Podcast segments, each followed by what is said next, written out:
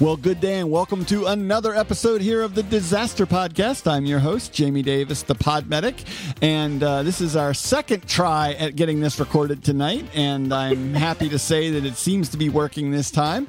And I'm gonna, not even going to try to be cute. I'm just going to pitch it over to Sam Bradley so we can get this show on the road.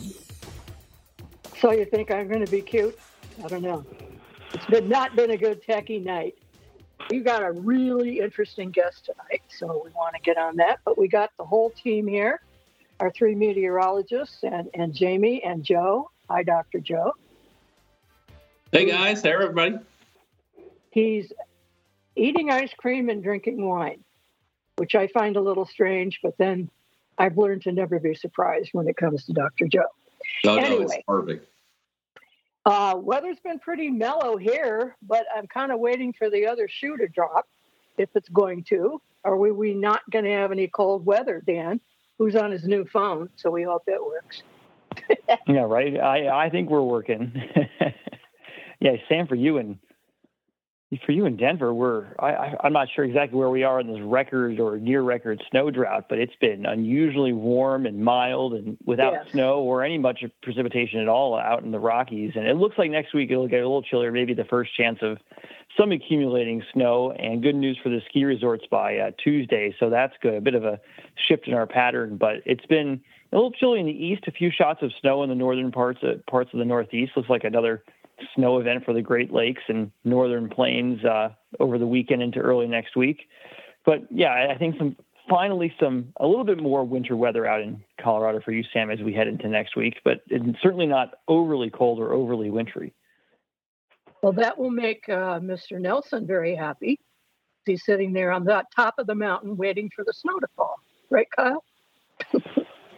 That's right, Sam. It's uh, definitely not looking like uh, winter around here at all. I mean, up, up high and where there's snowmaking, yes, but on uh, anything except the northern faces of the mountains here, we are uh, very much high and dry here up in the Aspen area.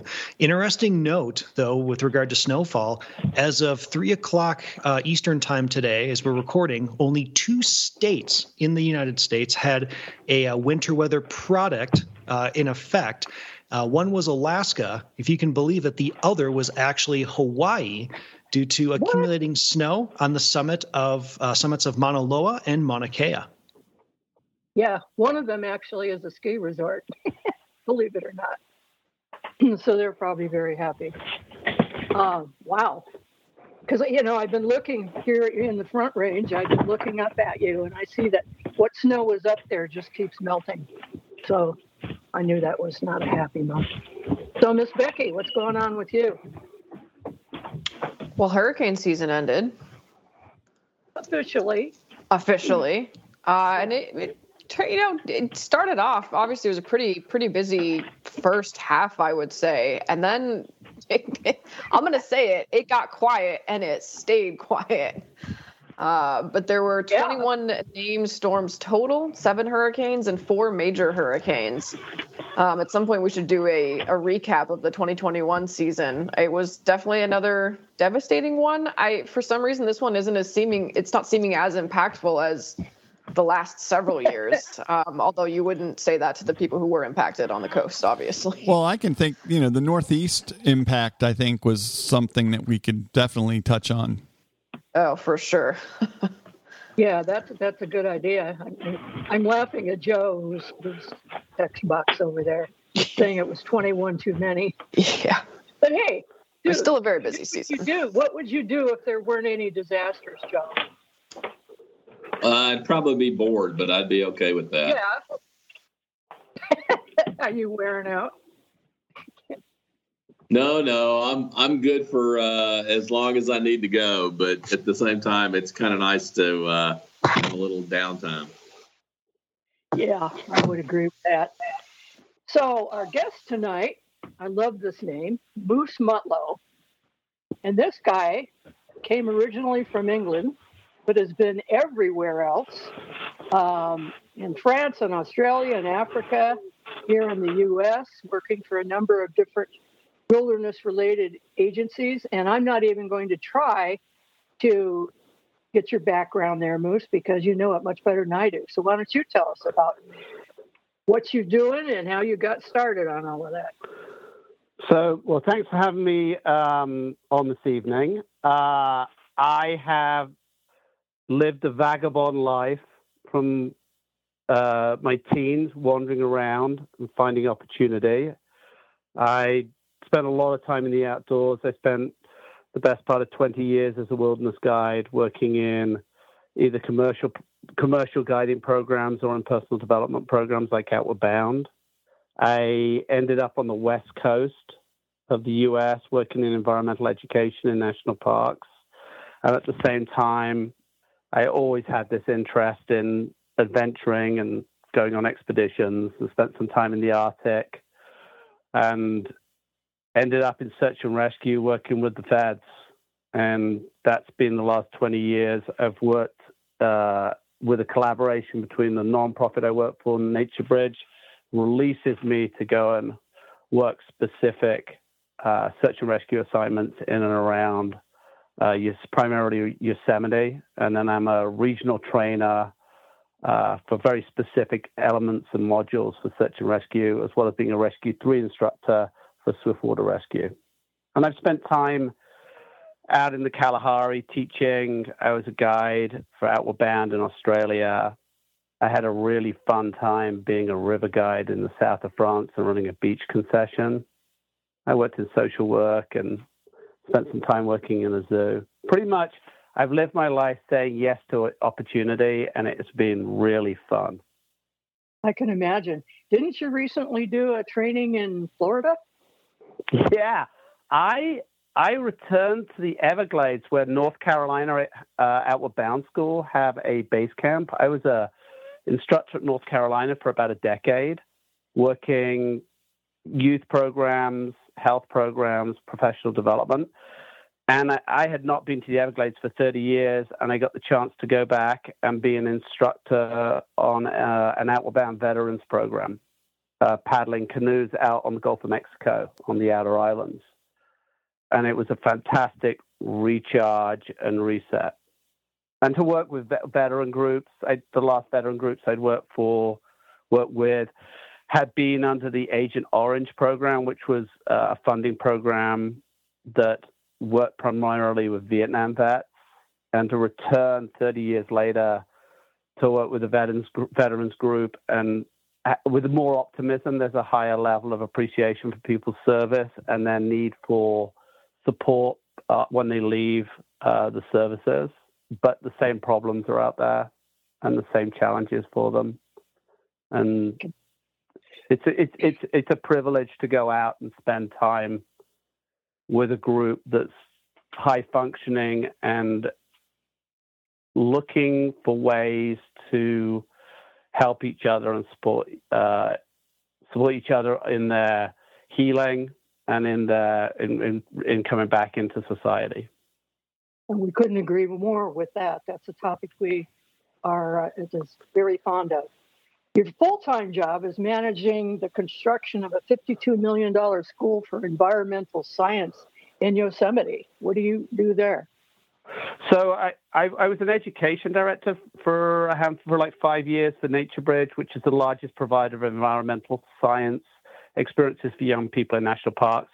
Before COVID, we served uh, nearly 30,000 students a year in, in different park units around the country. And I moved from education into project management, which was a mixture of compliance design and then overseeing the construction and some fundraising for this state of the art 224 bed uh, LEED platinum net zero energy campus that's a home for education in Yosemite.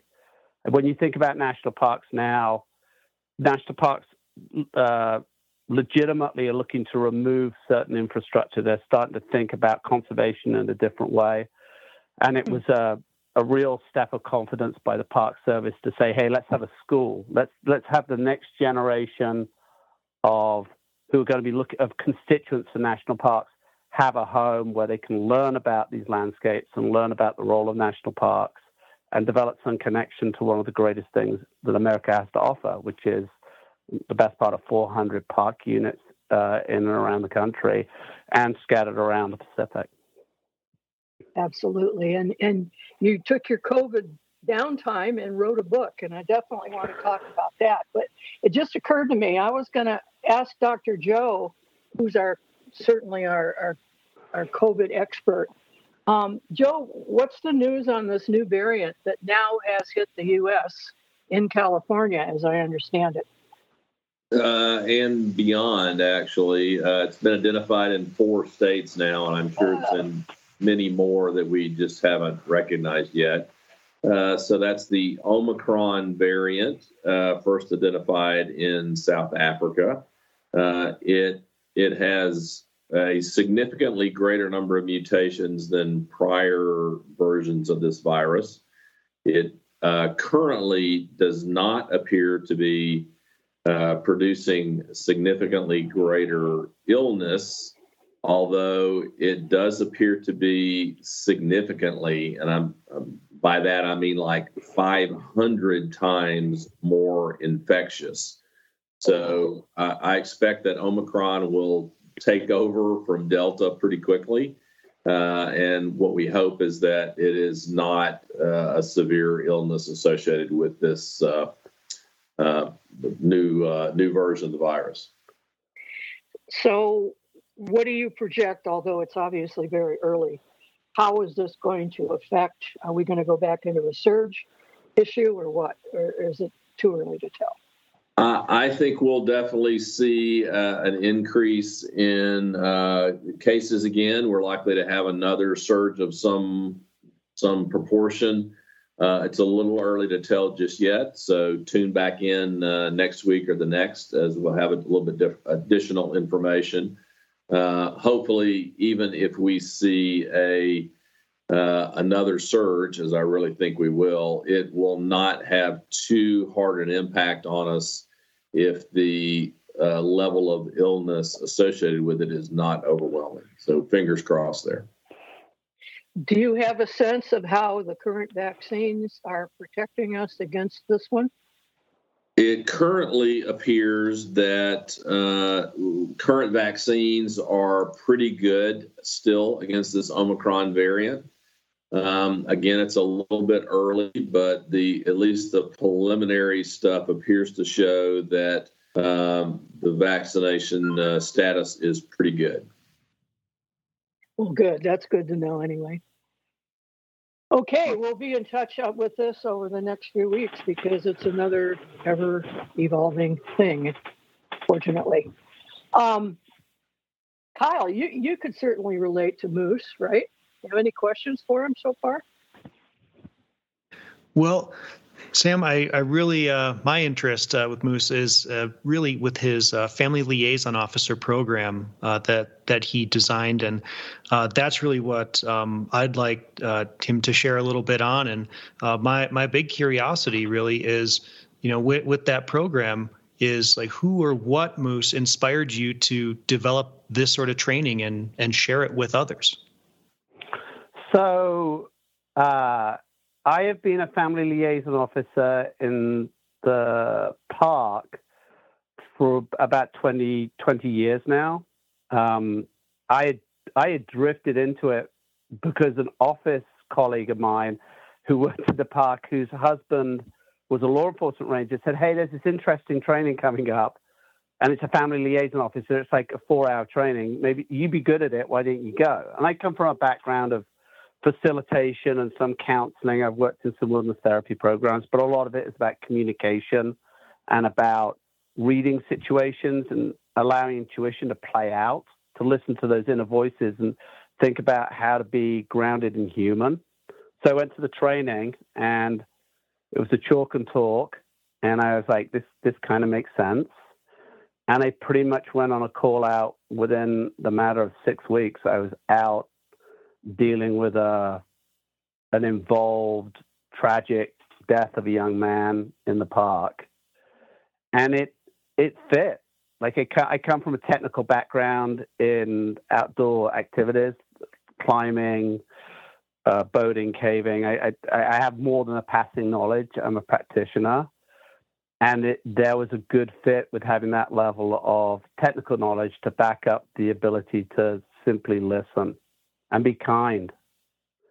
And I, I think the program that I, I started out in had a little bit of spontaneity to it in that it's there aren't many people who at a family's most crushing moment when every, all their foundation has just fallen away because they've had this tragic news of the loss of a family member there aren't that many people lining up to do the job in honesty like if you say hey i'll give it a go for the most part an incident command is like great because they're able to take a step back from the immediacy of that emotional impact and concentrate on the mission and so over the next couple of decades i started actually crafting a training program and bringing in more experiential education type experiences that allowed people to fine tune their skills.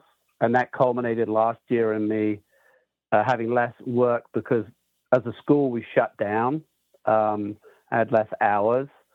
And so I, I wrote my book, When Accidents Happen, which was a handbook to help people in crisis communication, specifically in emergency services. At that moment when you haven't found somebody and a family member says, I'm not hearing anything, I, I haven't got any news, and they're panicking, that's, that's when the family liaison officer is normally delegated to be the direct representative of the incident commander to help that family not necessarily counsel them through a grief process, but to be a kind voice that gives them facts and bears witness to what they're going through.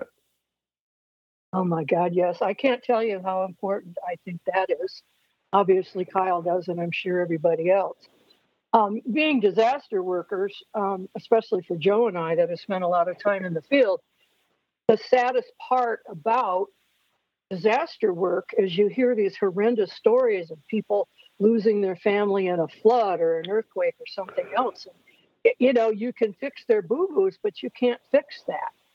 And by the same token, we've talked quite a lot about the concept of when we as disaster workers come home and the families don't really know how to receive us and don't understand that we need some downtime and like after ground zero and joe was at the pentagon it took a long time for us to try and get back into normal society. So i can't think that's important enough. Joe you have some thoughts on that right?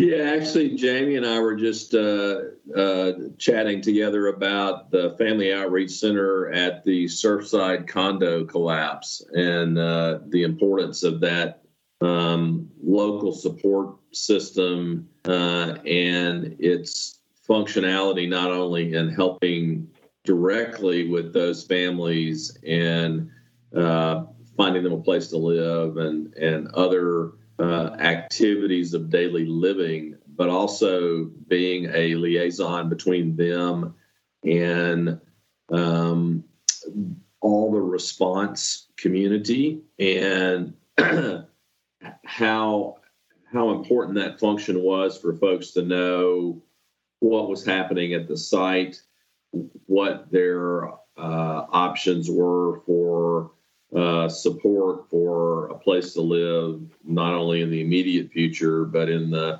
longer term, uh, and that sort of stuff. So, uh, you know, multiple layers of uh, impact there for those families.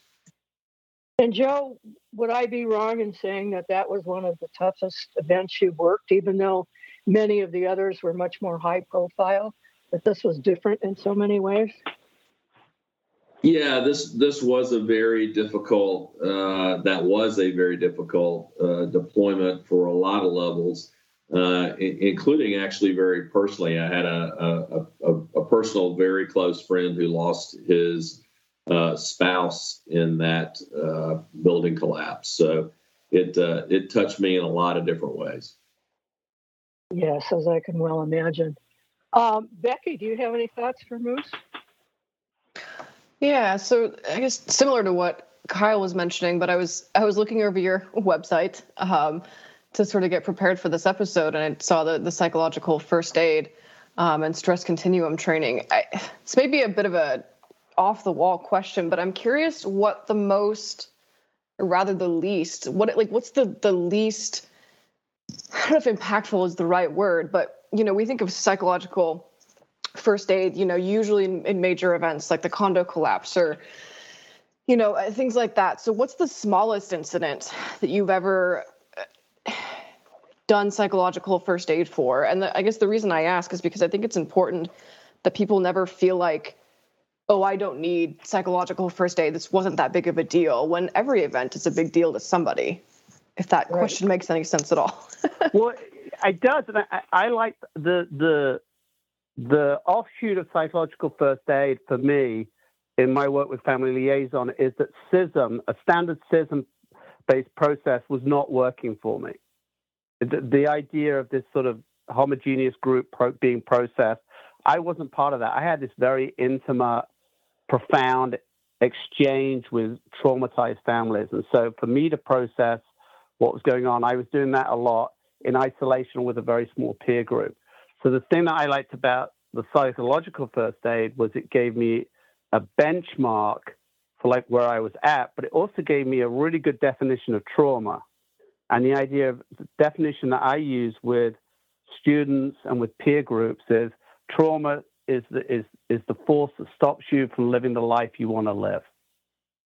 And so, a traumatic event, if it if it's created that hiccup in your routine or in your cycle, it can be very small. It could be that it, COVID is enormous. COVID has had massive impacts for people traumatically, but then you're going, you're cycling to work, and somebody cuts you off, and you get really scared. That's a traumatic event and you and it manifests in the same way along that operational stress guide. The idea of ready, reacting, injured, or critically injured. You you can you can go into the red from the green end of the spectrum very easily.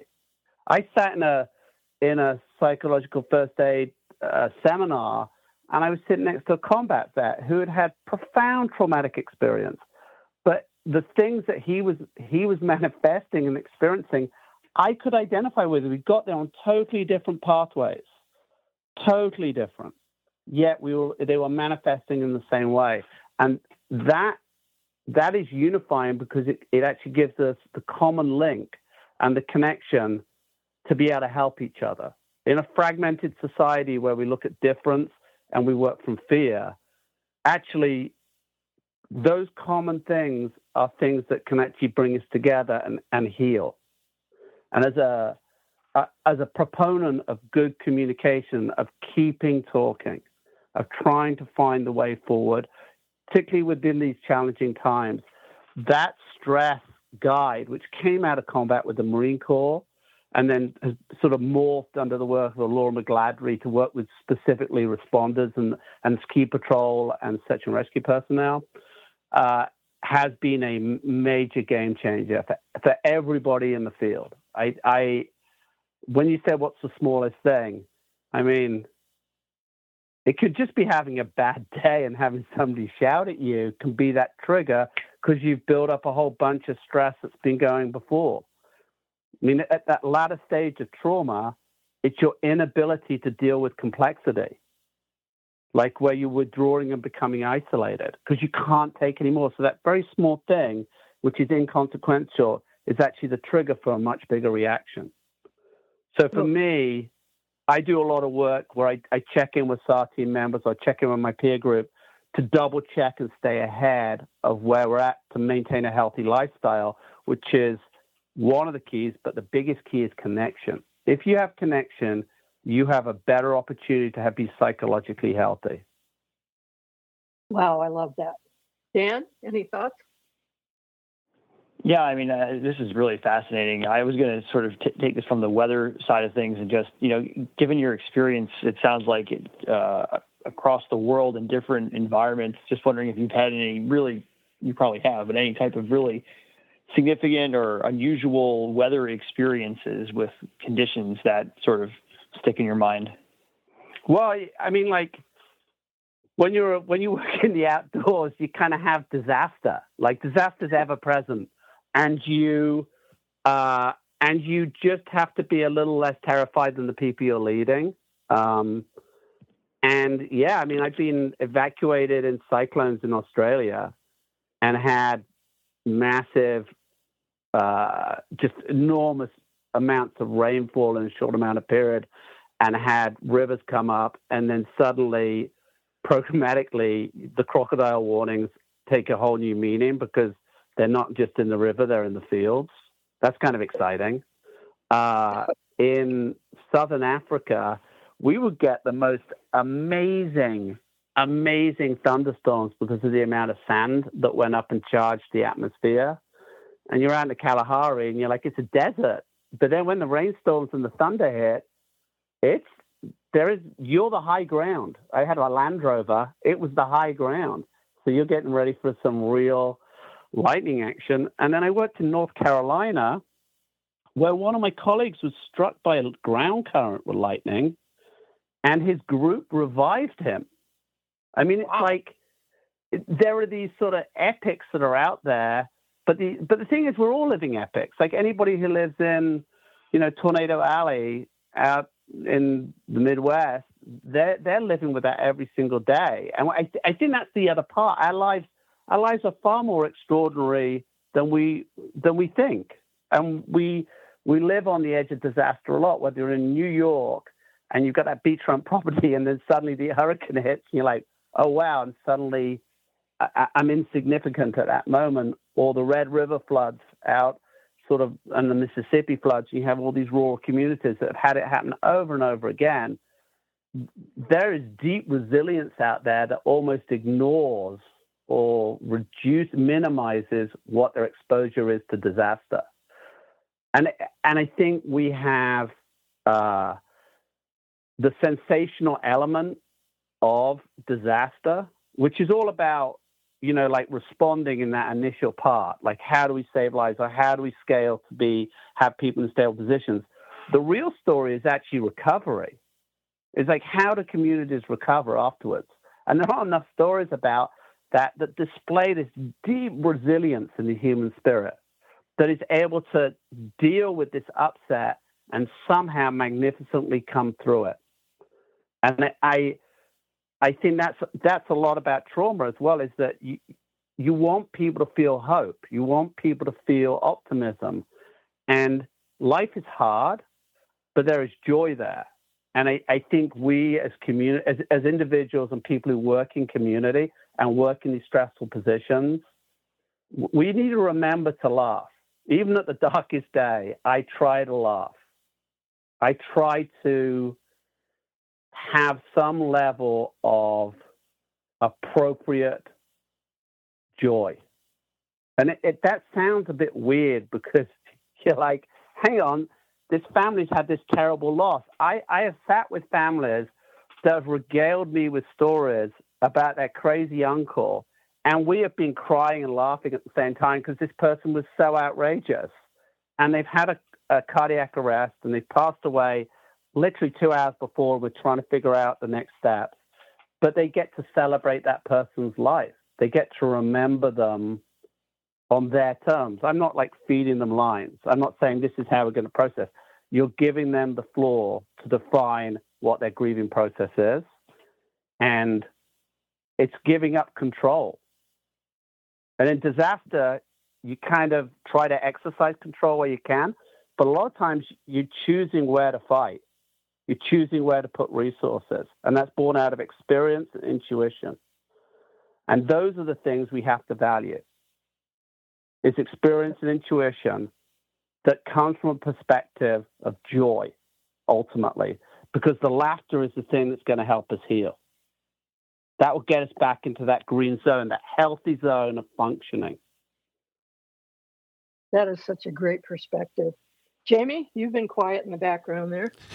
yeah, and actually, Moose, I'd like I'd like to ask you. You talked a little bit there about resilience, and we have a lot of you know people that are local responders in their communities and, and responsible for disaster preparedness and things like that. And we talk a lot about building more resilient communities. What are some of the things that, that lend towards those communities you've seen that seem to be more resilient than others? I think, uh, well, the primary one is connection.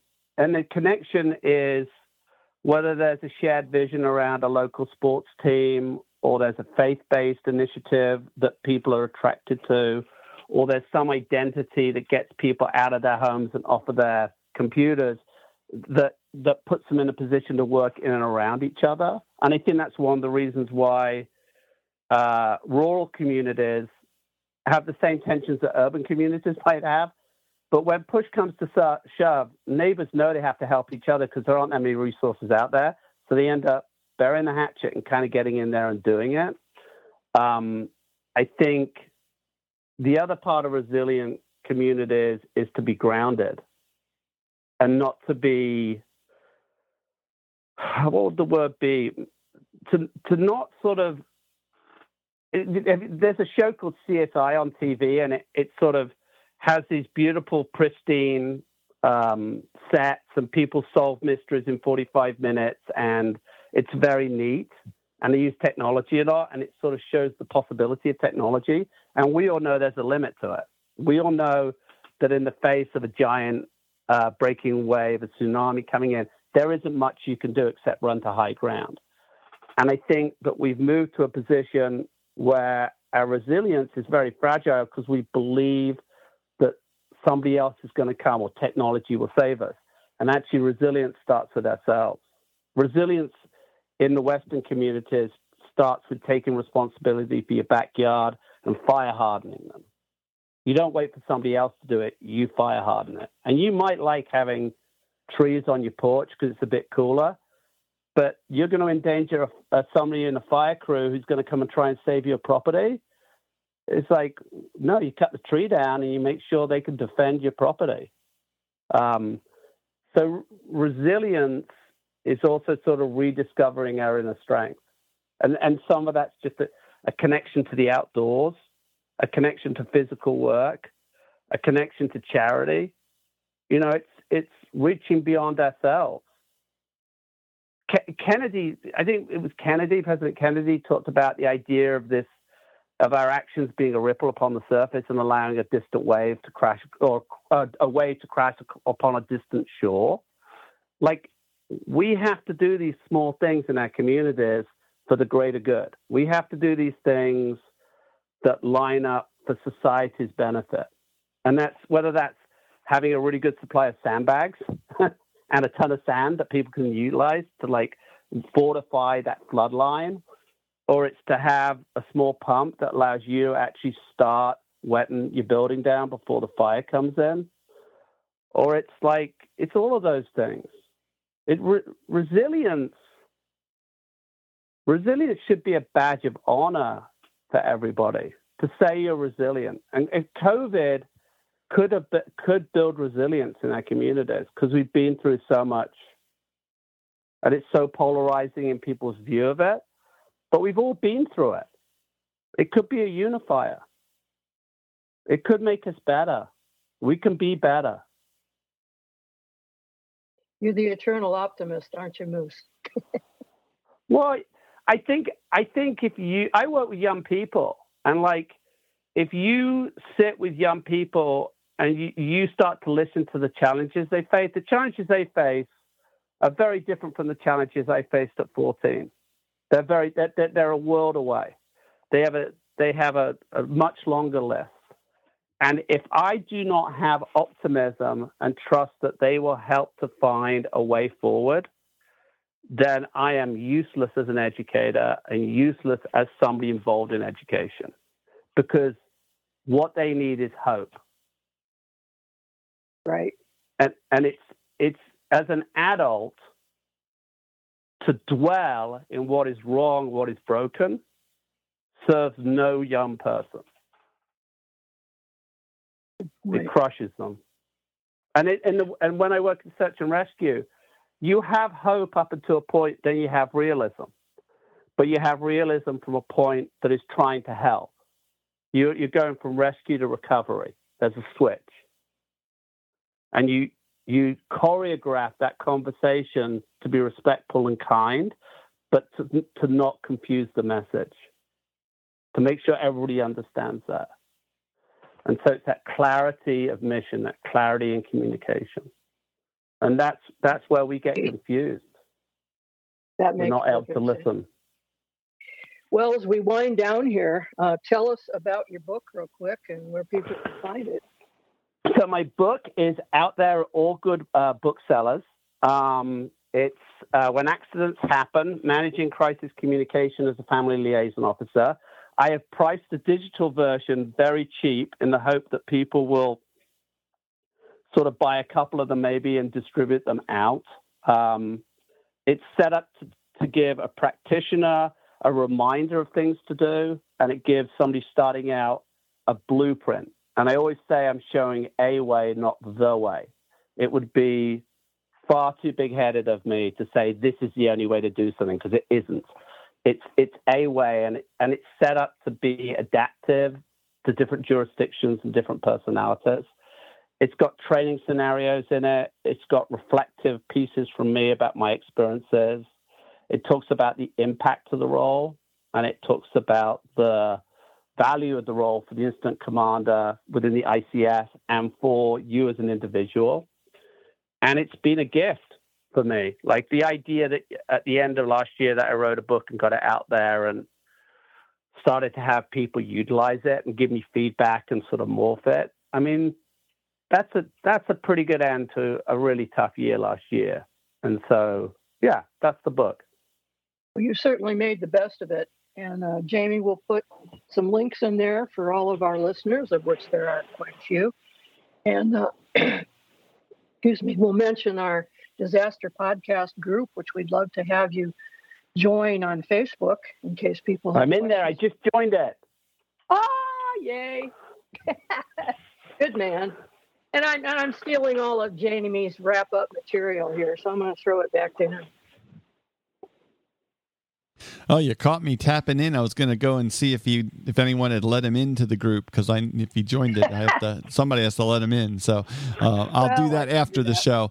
Um, uh, yeah, you know, Moose, it's, it's great to have you here on the show, and and it just uh, your your talk about experiential, you know, training and, and things like that brings us around to back around to Joe and, and all the stuff you do, Joe, with um, Paragon Medical Education Group. You know, your whole focus is about experiential training, bringing in people who've been through things to educate uh, disaster responders uh, about exactly what they can expect um, when they run into those situations that are overwhelming their systems. Um, where can folks find out more about um, Paragon and what you guys do, and how to, how they can get a customized resource, uh, educational resource for their community? Well, thanks, Jamie, and thanks, Moose. Uh, I absolutely love your very holistic approach uh, to to all the aspects that we've talked about tonight. Um, we certainly take a very realistic approach to training, and we look forward to talking to uh, anybody who's interested in uh, educating themselves on everything from disaster management to active shooter uh, and uh, uh, anything else in the uh, response community. They can find us on the web at paragonmedicalgroup.com or uh, on Facebook at Paragon Medical Group. And they can always reach us through the Disaster Podcast. Excellent. And we just want to thank you again, as always, for your continued support that helps bring the Disaster Podcast to people out there.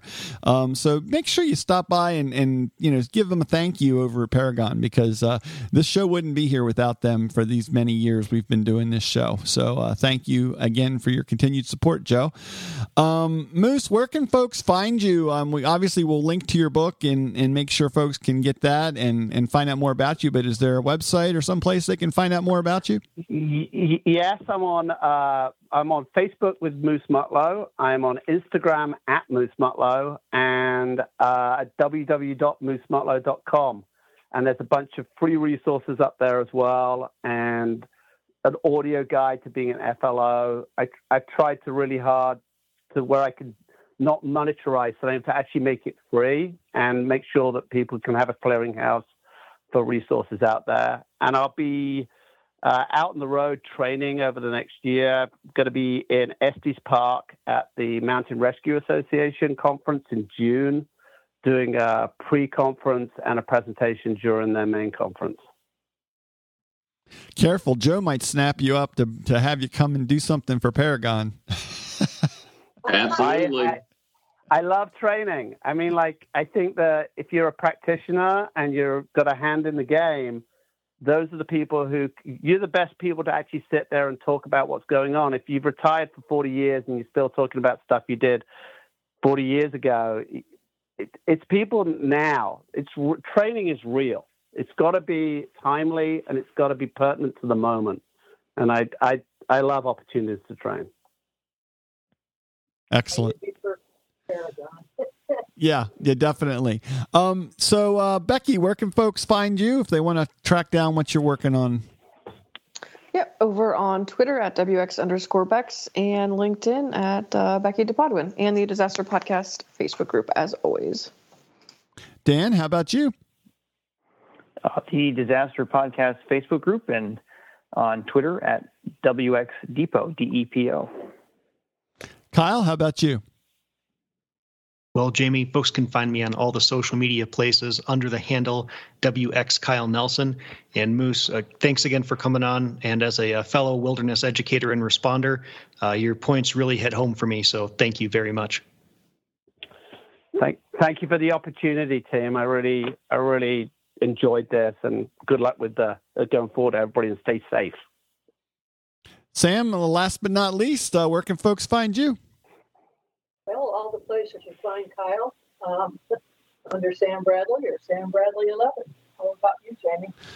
People can find me under the handle Podmedic in most social media places. I look forward to finding you there. And uh, of course, over in the Disaster Podcast Facebook group and disasterpodcast.com. Don't forget, if you go to disasterpodcast.com, you can subscribe to the podcast directly. There are links right there below the audio player on every episode. So uh, we look forward to you uh, being able to get each and every episode when it comes out. And that's the best way to do it.